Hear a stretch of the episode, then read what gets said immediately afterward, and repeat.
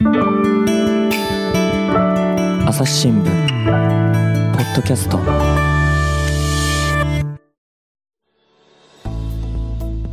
ピボット竹下さんとの議論を前回の続きからお送りいたします。いやだから例えばその本の中でも出てくる例の一つはナイキですよね、もともとナイキってなんかあんまりそのそれこそ炎上したことがあったわけですか？はい。あのもともと、えー、ナイキってあのいろんな工場を海外に持ってるんですけど、はいはいはい、まあ、関連工場で、まあ、非常にまあ劣悪な労働環境で、え働かされてたということで、グローバリズムの批判と同時に大きな批判が起きたんですね、でそれによって、まあ、ナイキも経済的な損失があったんですけど、まあ、最近のナイキはもちろんいろんな問題もまだあるんでしょうけど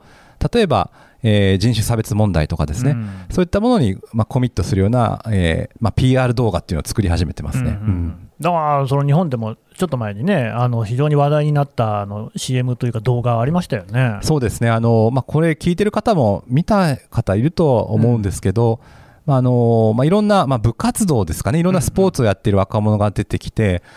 あのまあ、バックグラウンドは多様なんですよね、うん、あのいろんな、あの例えばコリアン系の方がいたりとか、ね、おそらくアフリカ系の方がいたりとか、うん、まあ、多様で、まあ、ただ、日本では、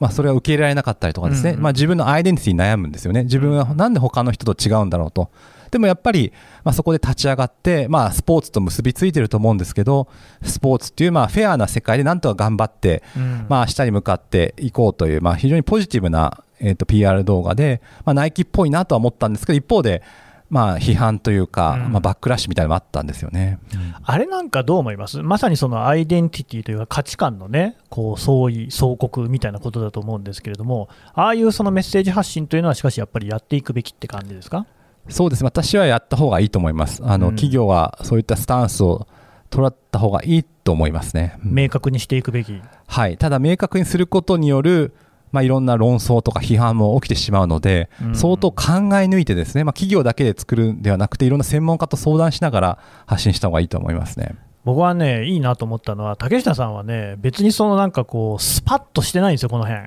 書いてあることがね、はい、もにゃもにゃしてるんですよ。そうですね、もにゃもにゃしてます、ね、あのね、だから多分竹下の中にもいろいろ葛藤とか、まあ、ためらいとかがあると思っていて、多分そこがね、僕、すごく共感するんですけれども、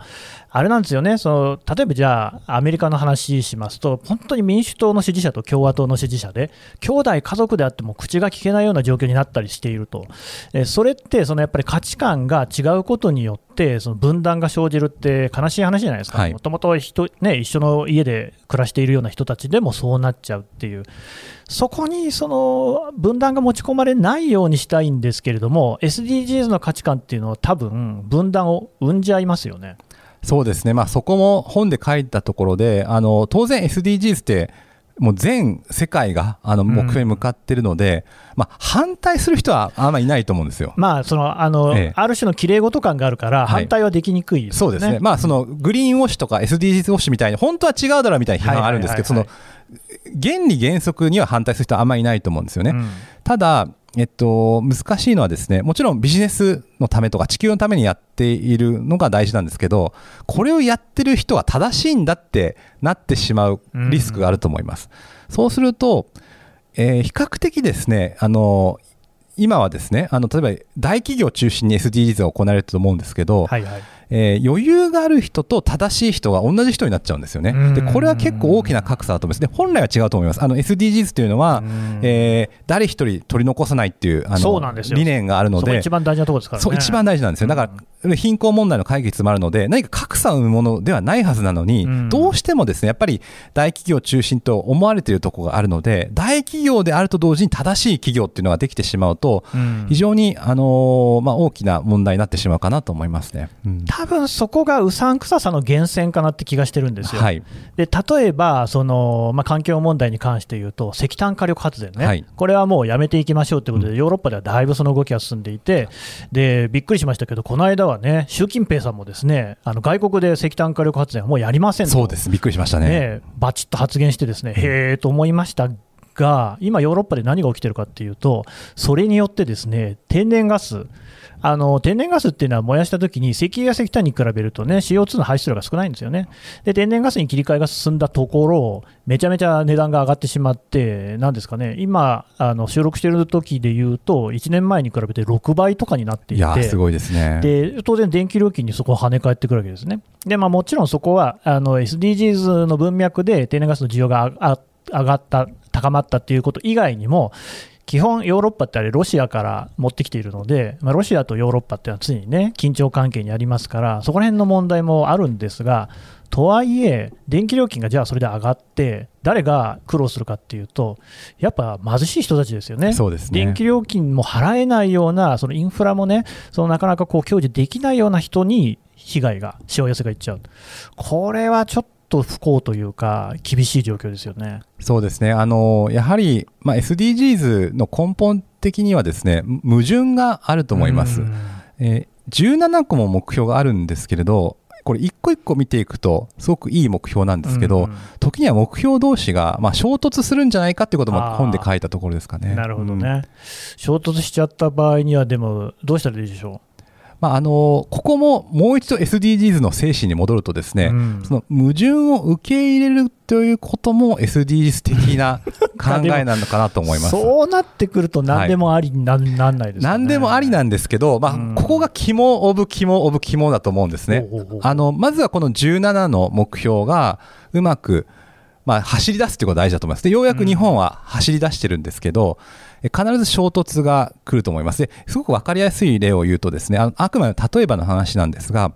あの最近、ストローを廃止するところが多いじゃないですか。スタバとか。スタバとかも本当紙ストローにしたりとか、うん、で、ストローを廃止することによって SDGs の、えー、14番はですね、海の豊かさを守ろうという目標です。で、ストローとかプラスチック商品というのは、えー、ゴミとして適切に処理されないで海に流れてしまうと、うん、いずれ魚の重量を越すと言われているぐらいもう海を汚染しまくってると。それは大変だ。大変だからじゃあストローをなくしましょう、うん、そうだそうだってなってもですねじゃあそのストローを作っているとか関連している仕事の人がそれで失業したりとか、うん、仕事を失ってしまうと今度は SDGs の8番えー、働きがいも経済成長もっていうのは SDGs の8番なんですけど、うんうん、ここと衝突するんですよね。なるほど。だから8と14って両方追求できないんじゃないか、もっと言えば経済成長と環境解決っていうのは、そもそも矛盾するんじゃないかっていう意見もあるんですけど、まあ、これはなんとでもなると言われちゃうそうなんですけど、それこそが SDGs のまあ肝オブ肝オブ肝で、例えばですね、だったらストローをなくす代わりに、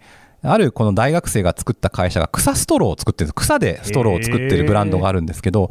それを会社にしてるんですね。で、それによってじゃあ雇用が生まれたりとか、まあ、新しい価値観が生まれると、海の豊かさも守れるし、その働きがいとか経済成長を守れるということで、まあ、矛盾の解決になると。で、SDGs この17番がすごく大事で、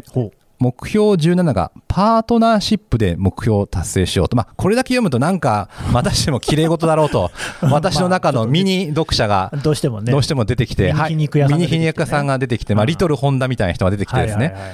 で言うんですけど、結構ここ大事でえー、矛盾するものがあったときに、じゃあ他の企業と連携して新しいものを作ろうとか、うん、じゃあ NGO とか NPO とちょっと相談して、まあ、草ストローみたいなのを作ってみようみたいな、まず矛盾があるんだけど、それをまあ乗り越えていくっていうのも、この SDGs の裏テーマとしてあるんじゃないかなとは思いますね。うん、まあ、多分そういうことなんでしょうね。うん。はい、でもう一回ちょっとエネルギーの話したいんですけど、はい、僕は別にその皮肉屋さんとかじゃなくて、竹内さん困らせよってんじゃなくて、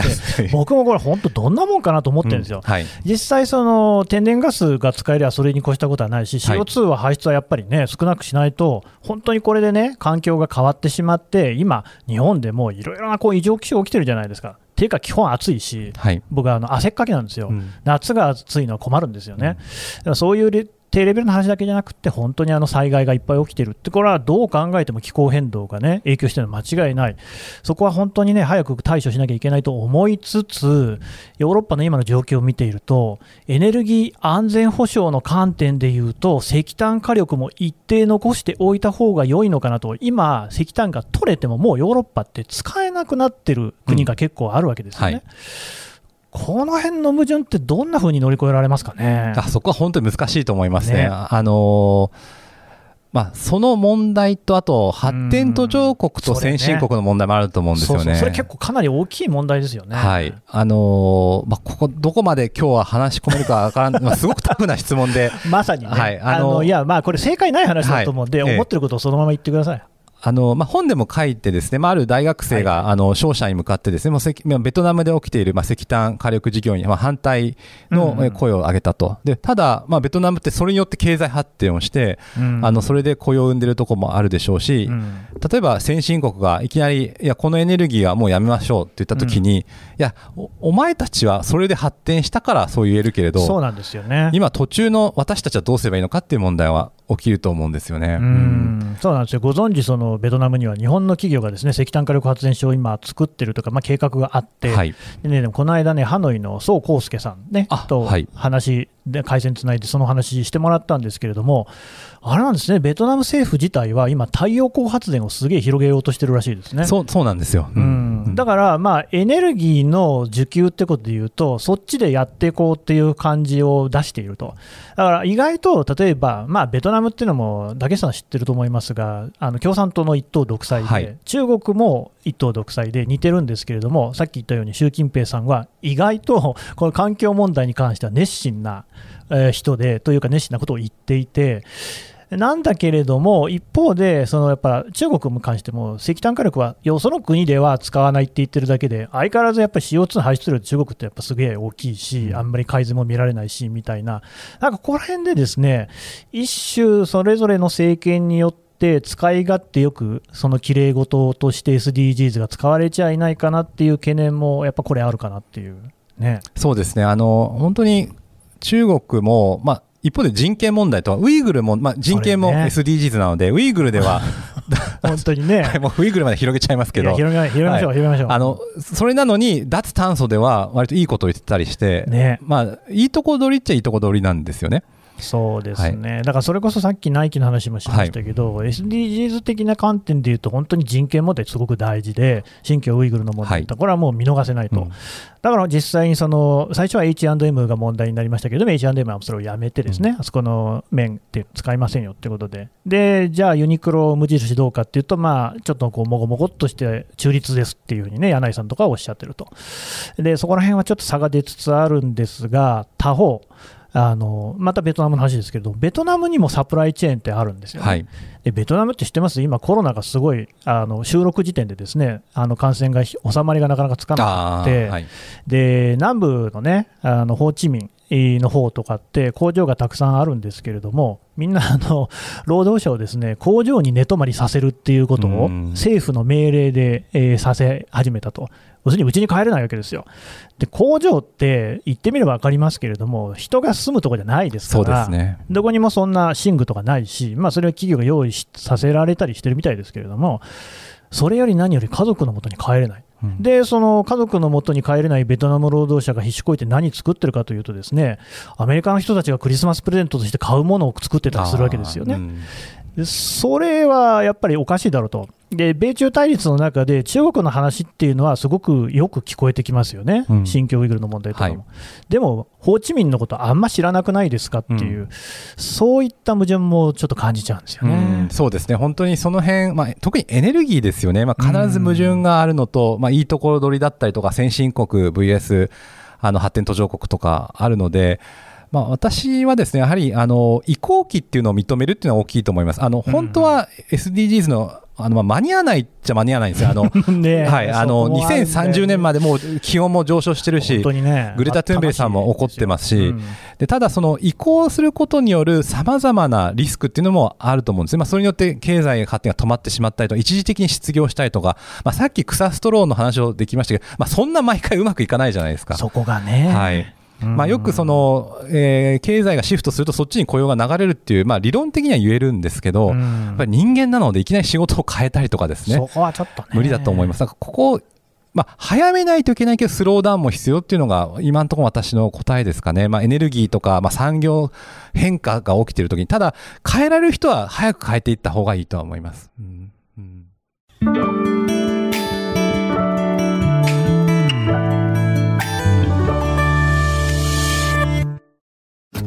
ながら聞きできるポッドキャストって私の生活スタイルにちょうどいい。朝日新聞のニュースレターに登録すると編集者が厳選したニュースがメールで届くよ。思いがけない話題にも出会えるよね。ちょっと新しいニュースの読み方。朝日新聞そうなんですよね、うんだからその17個項目があって、はいそれぞれ目標は明確なんだけれども、はい方法論に関しては別に何も言ってないわけで、ですね。やり方っていうのは、まあそれぞれの皆さんで考えましょうねっていうことなわけですよね。はいただまあ、そういうその、なんていうのかな、新しい OS みたいなのができたのかなっていうのは、これは歓迎すべきかなと。はい。特に日本とかってやっぱ OS がもう古びちゃってるじゃないですか。そうですね。明治民法とかがいまだにね、はい使われちゃってるので、そういうのをこう一新するにはいい機会かなっていう感じもしますね。おっしゃる通りですね、やっぱり、まあ、さっきみたいな矛盾とか、うんまああのまあ、本当にこの会話も30分過ぎから、あれはどうだ、これはどうだ出てきたように、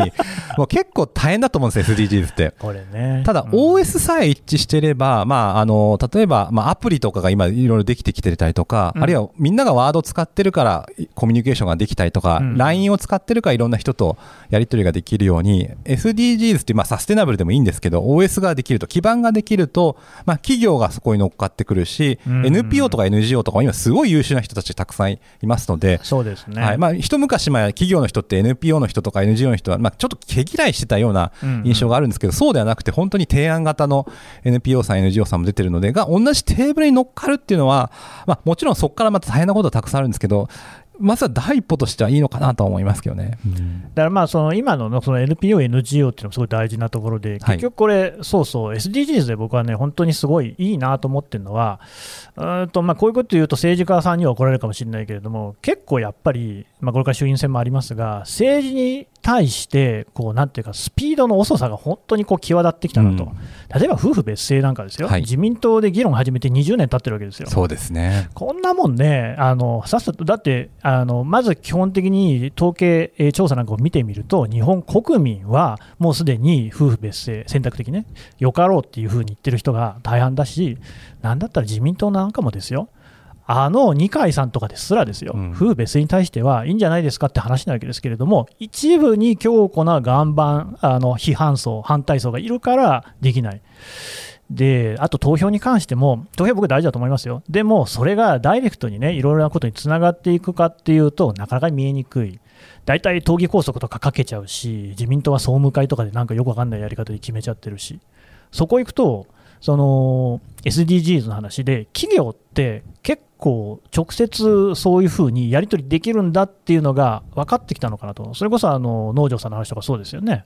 そうですね。あの、まあ、農場桃子さんという方を本で出したんですけど、ノーユースノージャパンという団体で、あの、いろんな、まあ、環境問題に対するアクションをやっています。で、まあ、声を上げる人が増えてきて、企業もお客さんとすごいダイレクトにつながってると思うんですね。うんまあ、今まではつながってるといえばつながってるんですけど、その間に店舗があったりとか、あるいはお金でつながってる関係だったのが、うんまあ、SNS で直接意見を、まあ、公式企業ツイッターと 普通のユーザーが、あの、まあ、シャープさんとかですね、いろいろと関係持ってるぐらい、企業と消費者がつながると。うんで変化が見えやすいと思います。あの例えば、まあ、さっきの草ストローみたいな商品がいきなり出るとか、うんまあ、皆さんも今、コンビニ行くと思うんですけど、コンビニから一斉にビニール袋がなくなるとかですね、うん。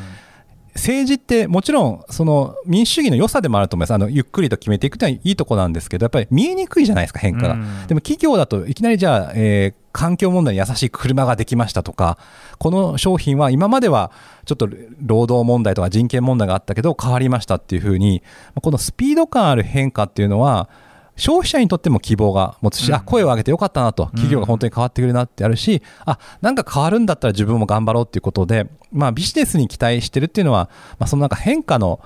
もちろん政治の慎重さっていうのは大事なんですけど、うんうん。ある意味、スピード感っていうのはすごくいいところじゃないかなと思いますね。うん。だからここら辺がすごく複雑な相関関係で、はい。やっぱり企業からしてみると、さっきの金融の話もそうですけれども、やっぱり SDGs っていうのにのっとって、きれいごとにのっとって、この竹下さんの本では優等生、っていうね、言葉使われてますけど、優等生的であることこそが企業としての価値を高めると、でまあ、なんだったら利益もついてくると。いうのがまずあって。でそこにさらにその働きかけっていう意味で言うと、よりダイレクトにね、そういう消費者というか、まあ、一般の人たちとこう相互に作用し合うっていうようなね、あ形ができてきてっていう、でこれがね、さらにだから政治とかにつながるといいなと思うんですよ。まあ、つながってる部分はすでにあると思いますし、例えば核兵器禁止条約ね、核禁条約っていうのも、そういう NPO なんかがかなりあの重要な役割を果たしていると。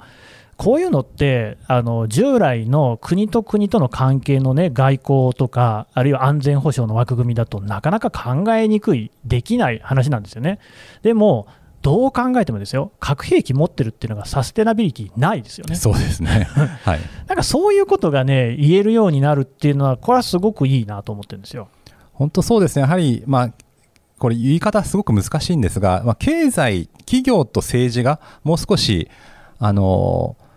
協業した方がいいと思います。ね、うん、これ、これ、なぜ言い方難しいというと、自民党と財界の関係を振り返ると、ですね まあこれ、悪いところが結構あったので、そうですね。あの難しいんですけど、ただ、そうではない形で政治と企業がもう少し連携したりとか、あるいは企業自身もまあ政治的なイシューにちゃんと関心を持って、ですねそれはなんか自分たちに有利な政策をロビー活動でやるとか、そういう意味ではなくて、やはり政治ではどうしても環境問題はここまでしか解決できませんと、まあ、小泉大臣、まあ、環境大臣が次誰か分かりませんけど、環境大臣はここまでしかできなかったけど、次、ここからは企業ができますとか、この範囲は NPO がありますよとか、この範囲はメディアがありますみたいな、もう少しその同じ OS に乗っかると、違うし、企業ができることはもっとある気がするんですよね、うん、だその OS に SDGs なれるのかなと、うん。はい、だから政治家であったり、国、政府と企業と、それから一般の市民、人々ですよね、あるいは NPO なんていうのが、フラットな関係になれるような OS として SDGs っていうのが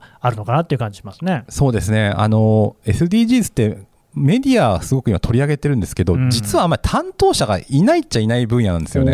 やっぱりメディアっていい意味で専門家が進んでるので、政治記者とか、確かに。経済記者、スポーツ記者、うんあるいは、えーまあ、科学記者っていうんですけど、全部を網羅してるのが SDGs だと思うんですね。と一緒で、やはり経済とかビジネスとか政治とか NPO とか、まあ、ちょっと今まで日本はもしかしたらバラバラな部分があったかもしれないんですけど、それを一気に、うん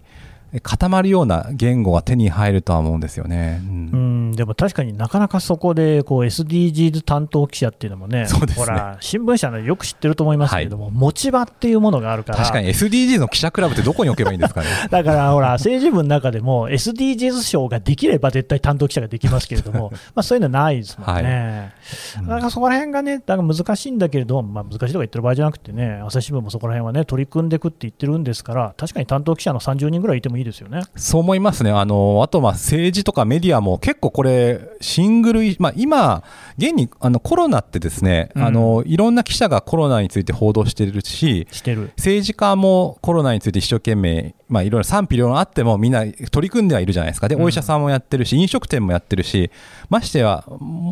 国を超えて、世界中がこのイシューに取り組んでると思うんですね。これはまあ、あの良くないところもあったし、コロナは失敗もいろんな国によってあるし、日本も含めて反省点も多いんですけど、まあ、一応みんなが頑張ってるじゃないですか、でこのワンイシューに向かっていく姿っていうのは、これが SDGs に向かえばいいのかなと、ちょっと希望を込めて思ったりはしますけどね、うん、ちょっとだけ脱線していいですか？はい。一瞬だけね、そのハーフポストの編集長に戻ってほしいんですけど、はい、戻って考えてほしいんですけど、はいあのまあ、さっきナイキの広告の話もしましたし、はい、多分今後ね、その SDGs の文脈、ESG 投資の文脈、エシカル消費の文脈みたいなことで、企業がよりそのメッセージ性の強い、そしてあの極めてこう、まあ、なんて言いますかね、一つ価値観というものを大事にした広告っていうのを打つってことが多くなると思うんですよ、はい、もうすでに出てる、うん、そうしたときにですよ、記事と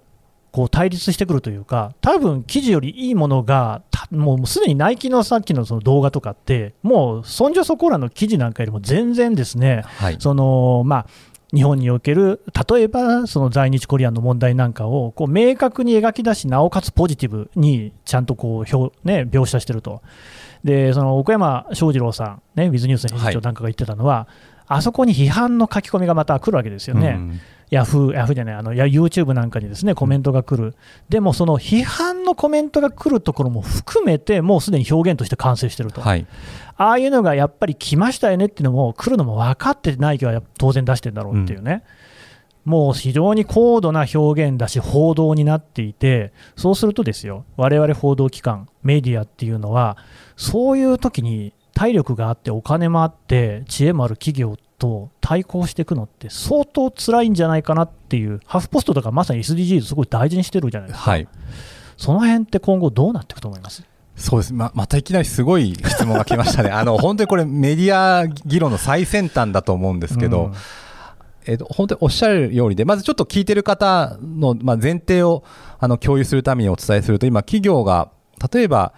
えーそうですね、なんかシャンプーとかを、うん。えー販売したいときに、そのシャンプーメーカーさんは、このシャンプーさんは髪がサラサラになりますよっていうふうに言うところもあるんですけど、それ以上に、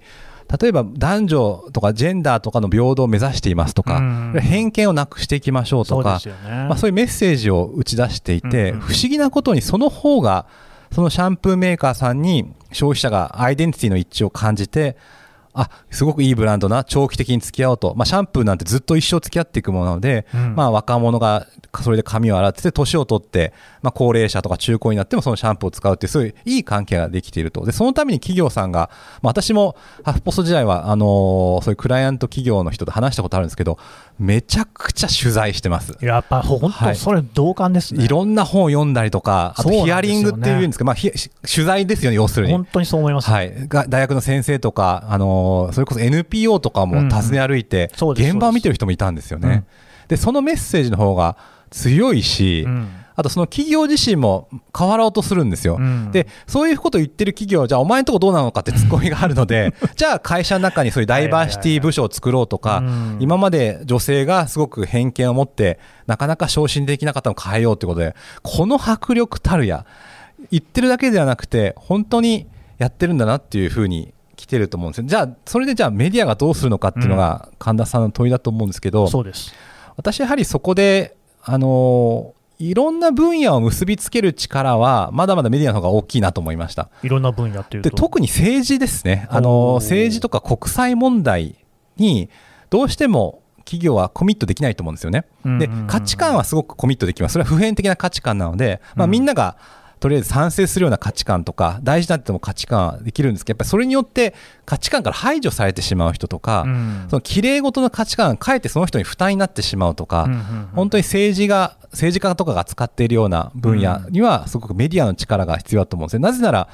綺麗事以外の本当に綺麗事言うからこその問題点とかその複雑性を引き受ける力はメディアにあるので、うん。なんかその辺の複雑さはメディアにしかできないのかなとは思ったりはしますけどね。うん。でもまあそうなってくるとですよ、うん。もう竹下さんもご存知の通りですね、新聞社なんかもですね、あのー社員がダブついてるんで、ダブついてるっていうとあれですけれども、ね。これ結構朝日の人も聞いてんですよね。いや、あのすごいたくさん聞いてます、はい。ダブついてるっていうと言い方がよくない。な、はい。結局、要するに我々の稼げるお金に対して、企業として雇っている社員の数がもう多くなりすぎちゃってるっていうのは、もうずっと前からあるわけですよ。うん。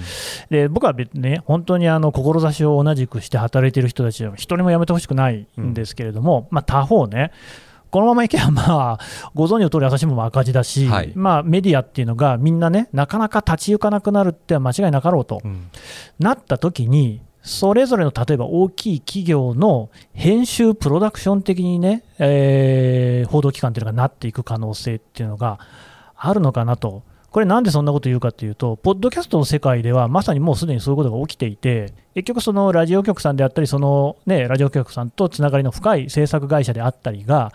企業のポッドキャストを作ったりっていうケースがあるわけですよ。とりわけアメリカなんかではすごく多くて、でそのポッドキャストってでも別に当然ながらね、企業の宣伝をしてるわけじゃないわけですよ。すごくそのポッドキャストとして聞き応えのあるものを作っていて、まあ、なおかつそのメッセージ性が高いっていうね、あそういうものを作るっていうことが、でも、えー今まで音声の仕事で、それこそ報道をしていたような人が携わるようになったと。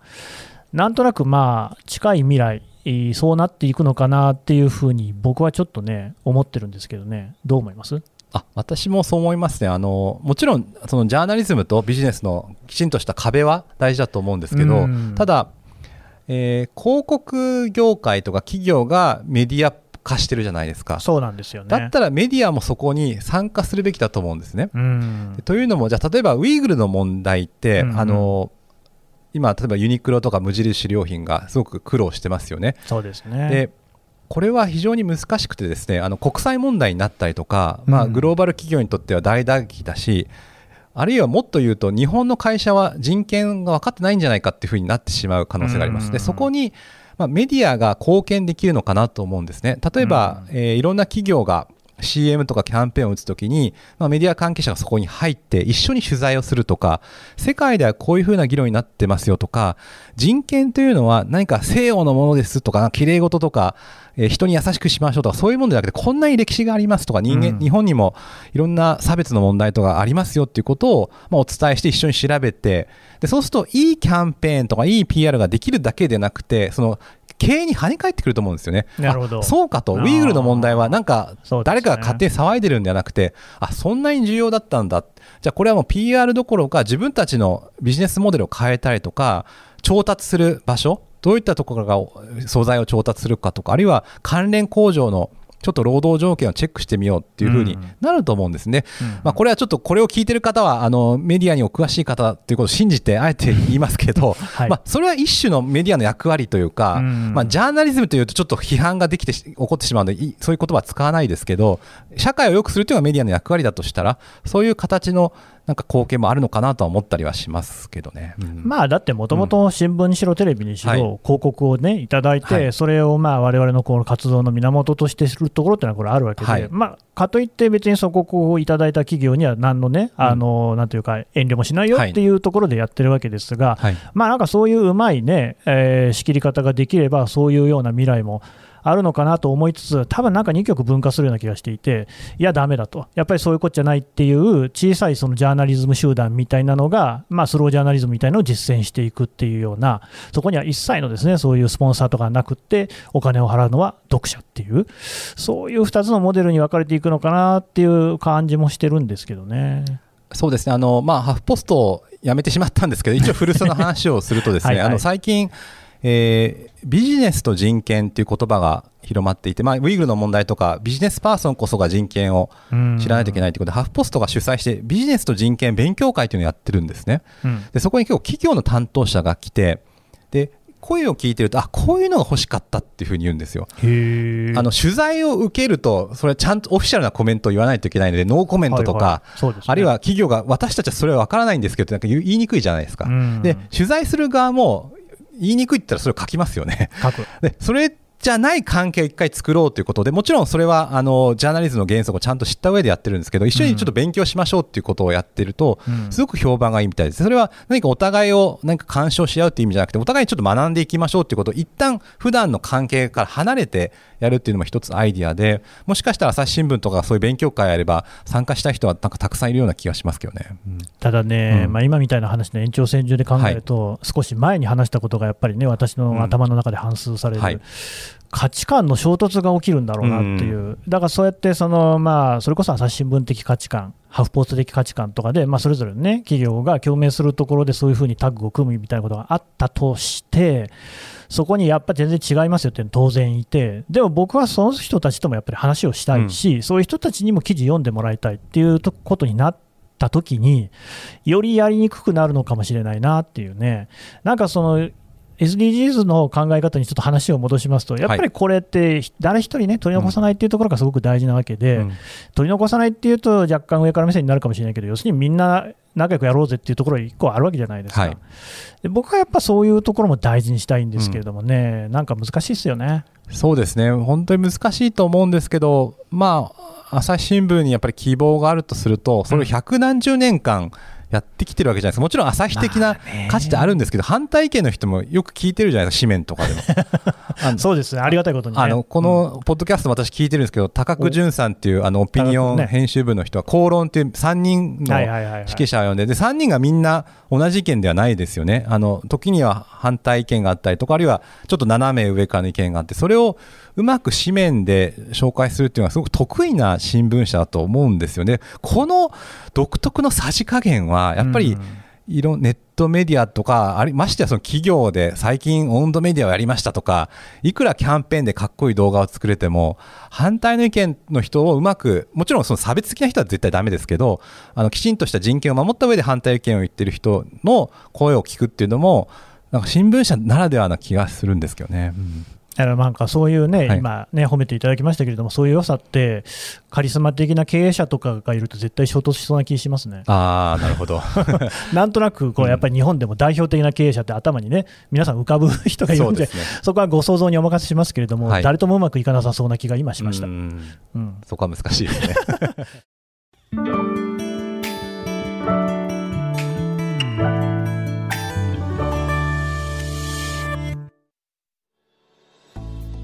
ピボット竹下さんとの議論はまだまだ続きます。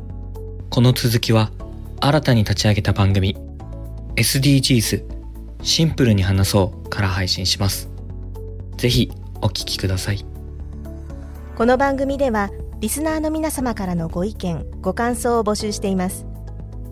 概要欄の投稿フォームからぜひお寄せください。